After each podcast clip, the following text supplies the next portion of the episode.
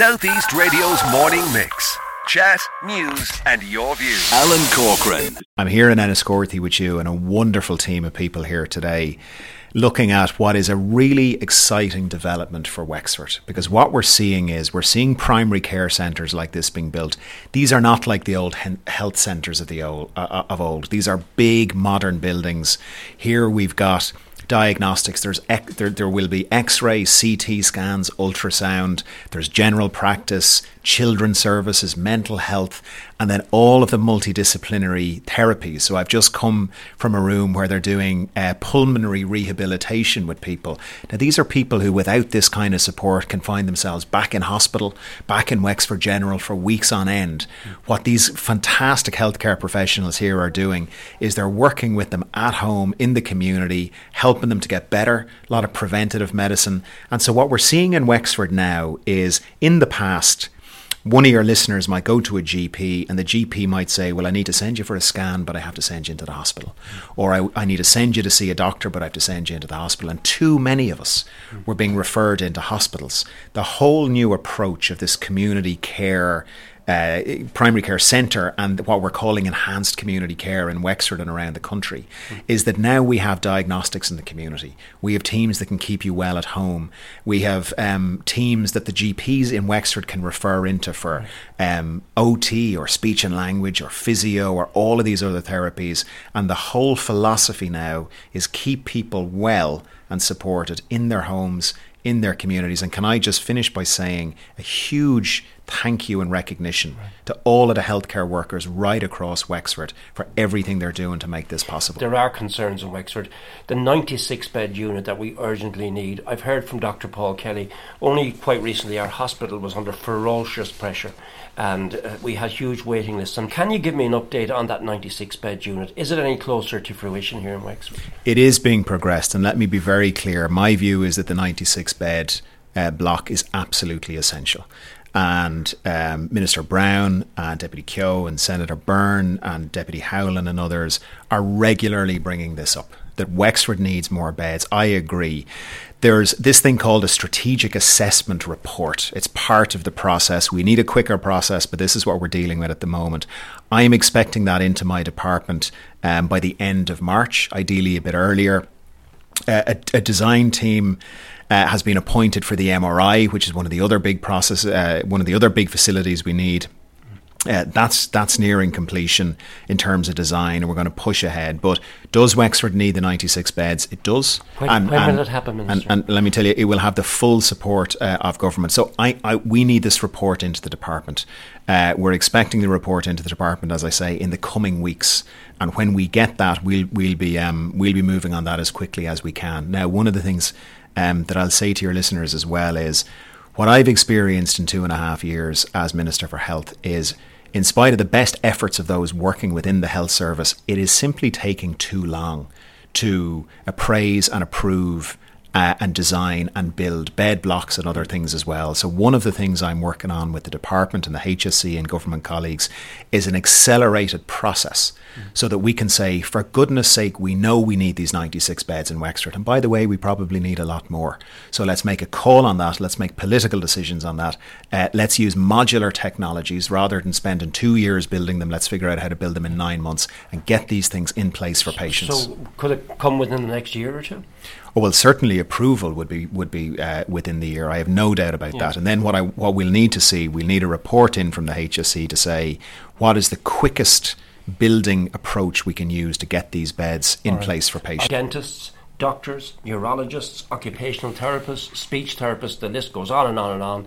This county is crying out for extra staffing what can you say to the people this morning who will expect me to, to put this question to you? What is your response? You can't get a neurologist in this county. An Oireachtas member just rang me yesterday in desperation to say he can't, he can't get one, can't get an appointment. There's, there's a few things I want to say. First of all, I want to acknowledge that for certain specialties and certain parts of the countries, there are real shortages of skilled and experienced healthcare yeah. professionals. As you say, that can be GPs, dentists, consultants, uh, and health and social care professionals as, way, uh, as well. So, what are we doing about it?